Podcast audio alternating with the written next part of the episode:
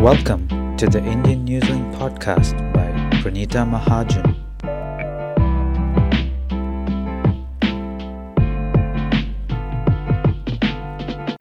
Hello, everyone, and welcome to the Indian Newslink podcast.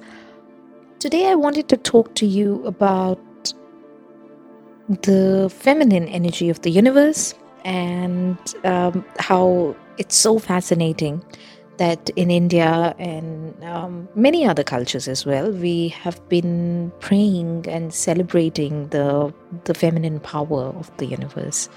Um, of course, it's the power of recreation. It's the power of nature, Mother Nature, because in India we've had the concept of Prakriti till from time immemorial. We have prayed to Mother Nature for the sheer amount of boundary of um, goodness that we've got from her. And uh, we recently celebrated Navratras. Uh, in North India, we have two Navratras uh, in the year.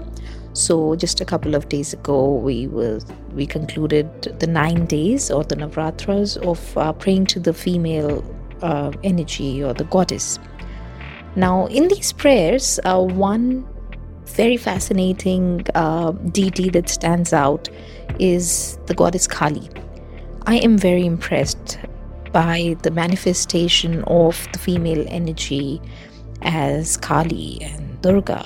Kali, the term itself, means she who's black, or um, she represents death and everything dark in the universe. She is the goddess that is the she represents doomsday. She's the manifestation of death itself. And we tell stories about how she went and killed many demons. And uh, she is full of rage. If you look at uh, an image of goddess kali she is full of rage. She's angry. She's uh, you can see that there is a lot of pent up anger in her. And um, i think just relating that to the recent events that we've had, uh, whether it's COVID or the floodings or the cyclones, earthquakes happening all over the world, you kind of understand um, how Mother Nature, when she's angered or when she's disrespected, and when we as humans don't give enough value to all the goodness that we have, uh, how it can it can turn into disaster really quick. And Kali, I think, is a manifestation of that. Uh, she is very, very um, strong. I think she is um, anybody's worst nightmare when she's angered. But she also represents um, the anger or the frustration that every female has faced or experience some point of their time, I feel. We always expect women, girls, to behave in a certain manner. Their demeanor has to be perfect. They have to talk a certain way. They have to look a certain way. And Kali is none of those. So when when you're praying to Kali, you you pretty much break all the predicaments. You break all the rules uh, because that is what she is. She represents breaking those rules, breaking those barriers, and just letting, you know, just venting out that that anger, that frustration that she has, and that's what makes it beautiful. It's so beautiful that we celebrate uh, that aggression.